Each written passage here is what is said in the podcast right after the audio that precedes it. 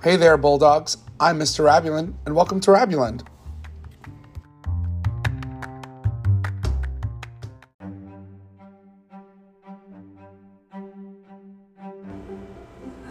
Hey there, everyone. Thanks for joining me on another edition of Welcome to Rabuland, where we explore world history while preparing you for the AP World History Modern exam. Today, we'll be going over topic 8.1 in the AP curriculum, where we will discuss the historical context of the Cold War in the events that followed World War II in 1945. If you're following along in my PowerPoint, I'm going to be going over topic 8.1, which should correlate with your Cornell notes.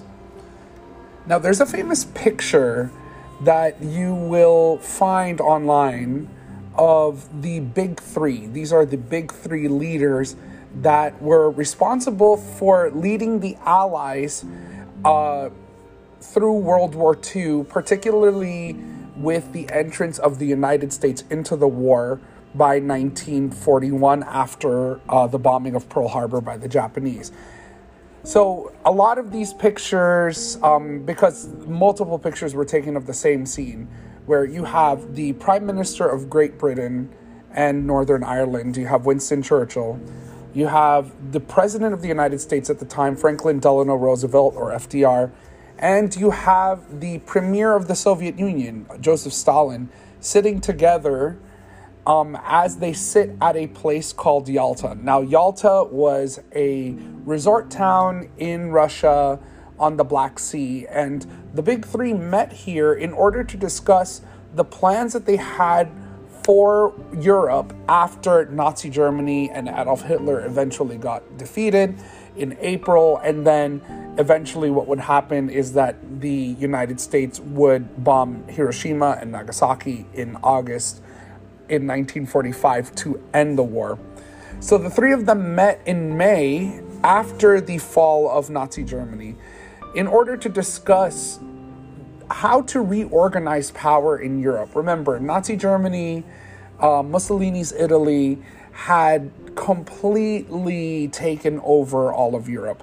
The governments that existed in the majority of the European continent were suddenly gone um, France's government was falling apart or fell apart because, um, obviously, with the defeat of Nazi Germany, the Nazi puppet government was gone.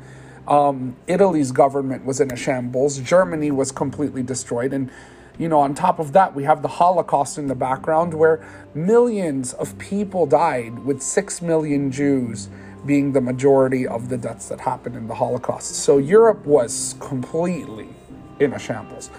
And so that allowed for the really great powers of the world to come together to discuss how to rebuild Europe after such calamity and dismay.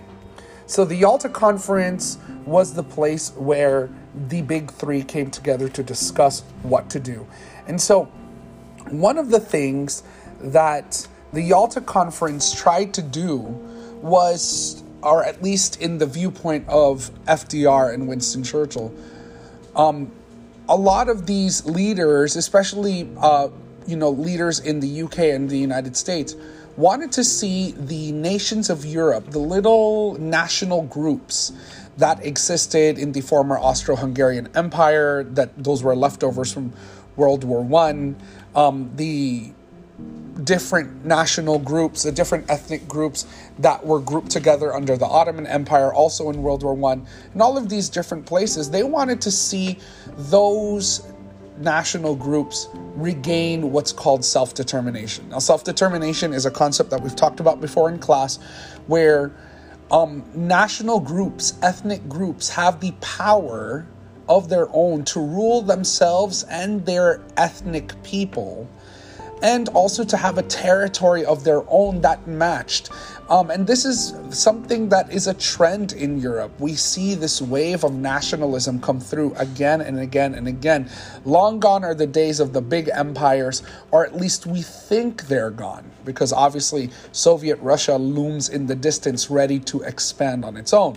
Um, and FDR and Churchill made no um, made no secret of the fear that they had about the expansion of Soviet Russia.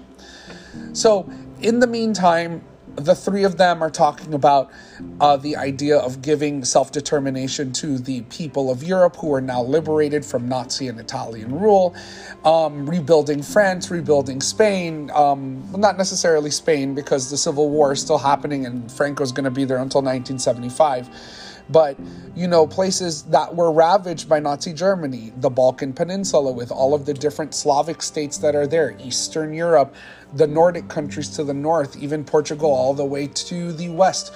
So at the end of the day, um, Europe needs to come back, and near Europe needs to regain its strength um, after literally 45 years of constant fighting and constant militarism.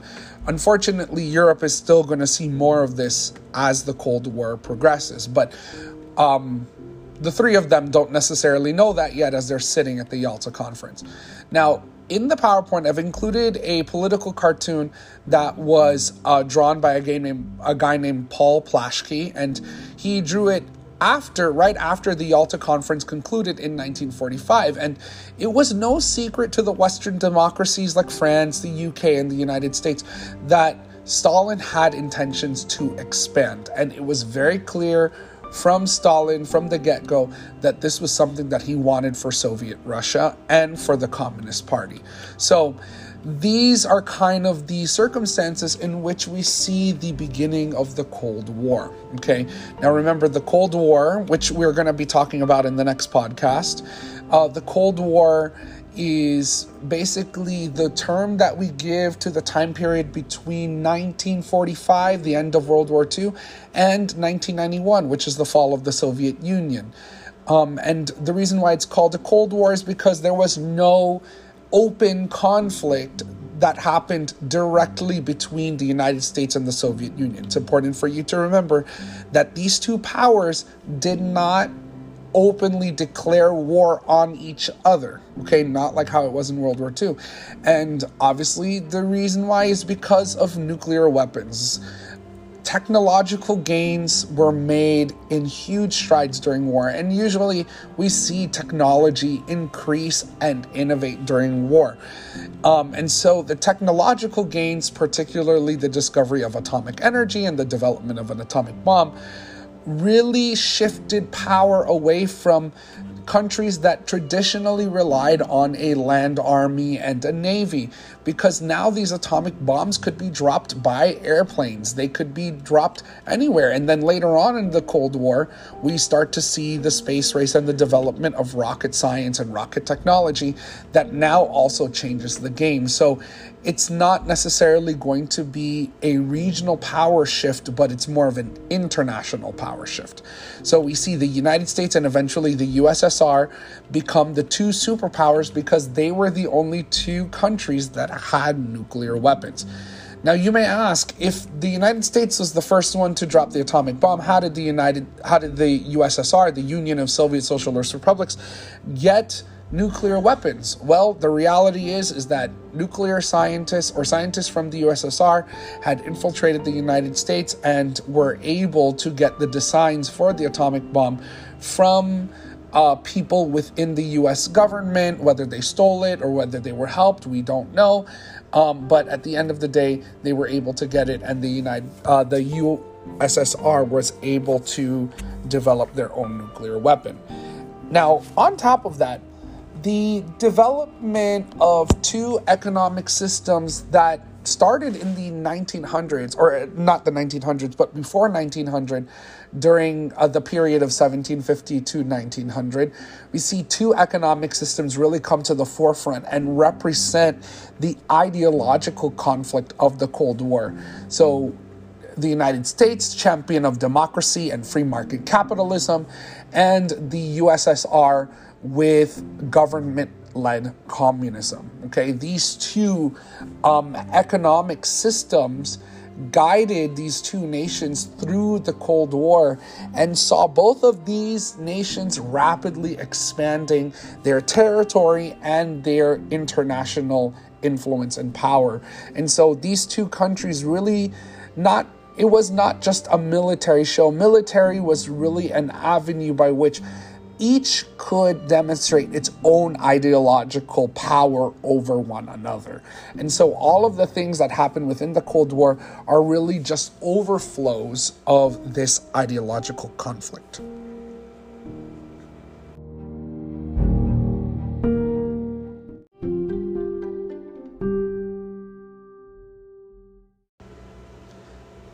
So, as I alluded to earlier, the end of World War II is really going to signal for a lot of countries around the world the end of the colonial empires. Okay, so just as a review, remember that during the First World War, um, you have the big empires that used to exist in the continent of Europe, like the Austro Hungarian Empire, the German Empire that existed under the time of Bismarck.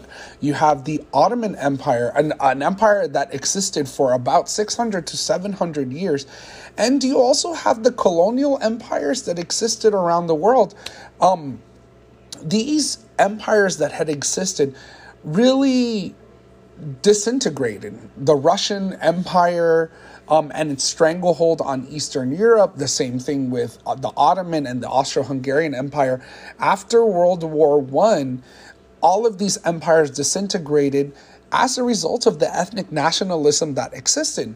Um, and remember that it was actually Woodrow Wilson, President Woodrow Wilson's goal to see many of these different ethnic groups finally gain their own self determination as a national group, as an ethnic group.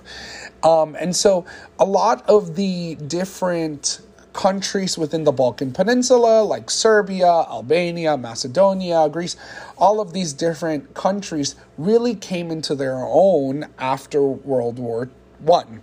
However, a lot of colonies that existed under the French, under the British in particular, and some of the other um, the other European powers that still had hold over um, places in uh, Southeast Asia, in uh, you know across most of Africa and South Asia as well, they continue to persist. Okay, so Britain's hold on South Asia, like India, Pakistan, um, and then also most of East Africa, and then French West Africa pretty much stayed under French control. And so, even though a lot of the people in these colonies saw other places around the world start getting more and more independence, they were prevented from seeing that. And ultimately, Woodrow Wilson's uh, desire to see many of these different national groups finally gain their own territory and their own land pretty much fell apart, especially since the United States chose not to join the League of Nations after 1919 with the Treaty of Versailles. So, at the end of the day, a lot of these people's um, desires for independence really went unmet. And remember, the League of Nations was a very powerless organization. And in fact, uh, Germany pulling out of the organization and Japan as well ended up really setting the stage for World War II. Now, we get to the end of the Second World War, where we are now in 1945, and colonies around the world basically are done. They're finished with this whole colonial sentiment. Um, different countries around the world really start to question is it worth being connected or being under the rule of a European power when at the end of the day all they bring us is war? You have to think, um, both in World War One and in World War Two, Canada was still sort of a British colony, a British dominion, as it were. And so the UK used its power to compel Canadian soldiers into both World War One and World War Two. And Canada has pretty much always been a country that did not, like the United States, did not want to get involved in a European war. And the same thing goes for Pakistani and Indian and Indian soldiers. A lot of South Asians were brought into the war as well and were dissatisfied with their forced participation.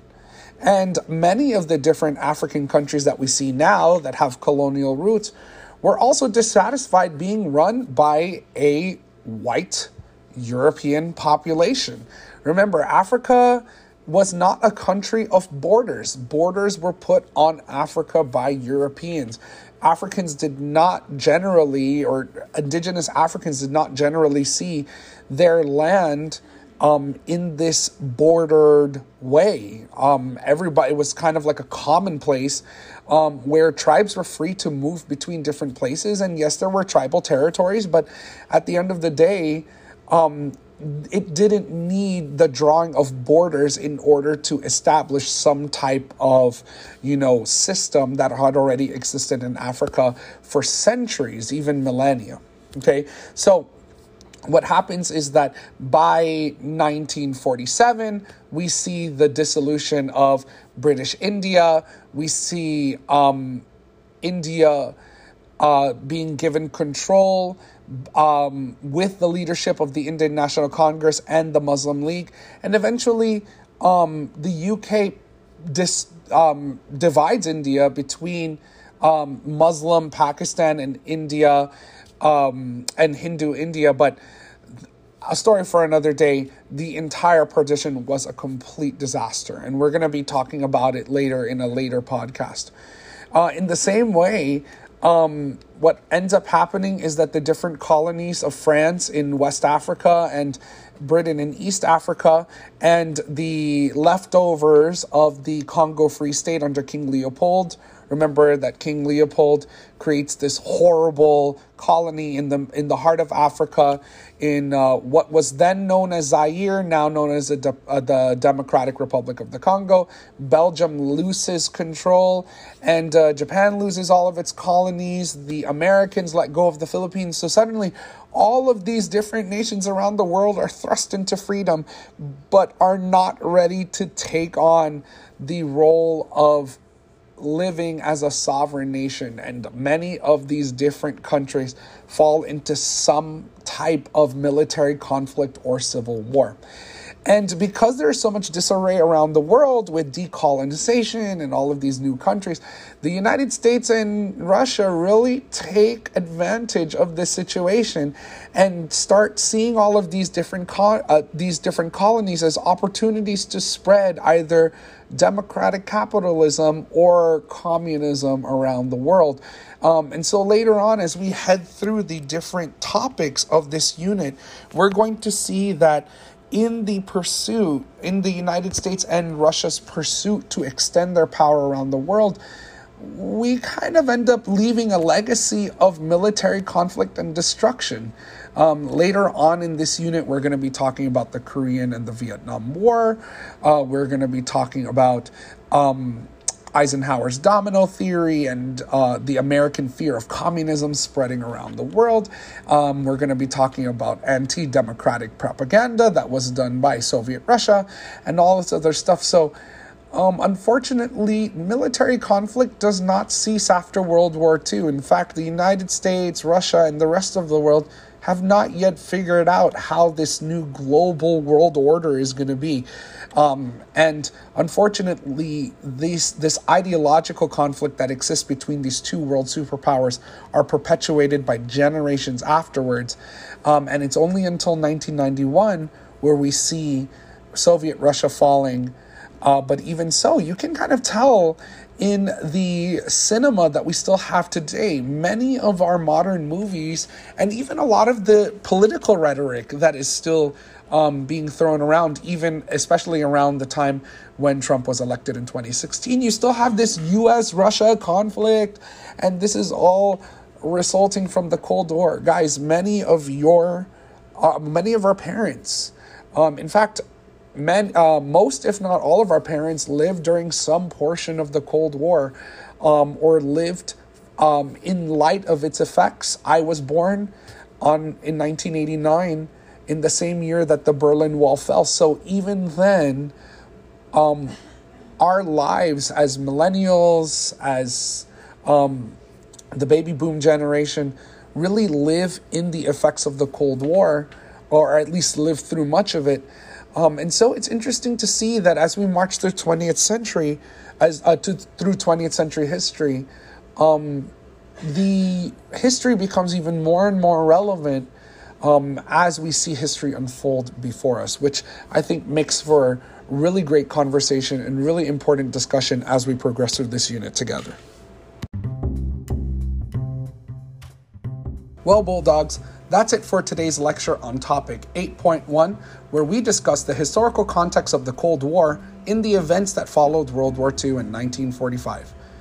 Make sure to join me for the next podcast, where we will attempt in some way to explain the causes and effects of the ideological struggle of the Cold War. Until then, happy learning.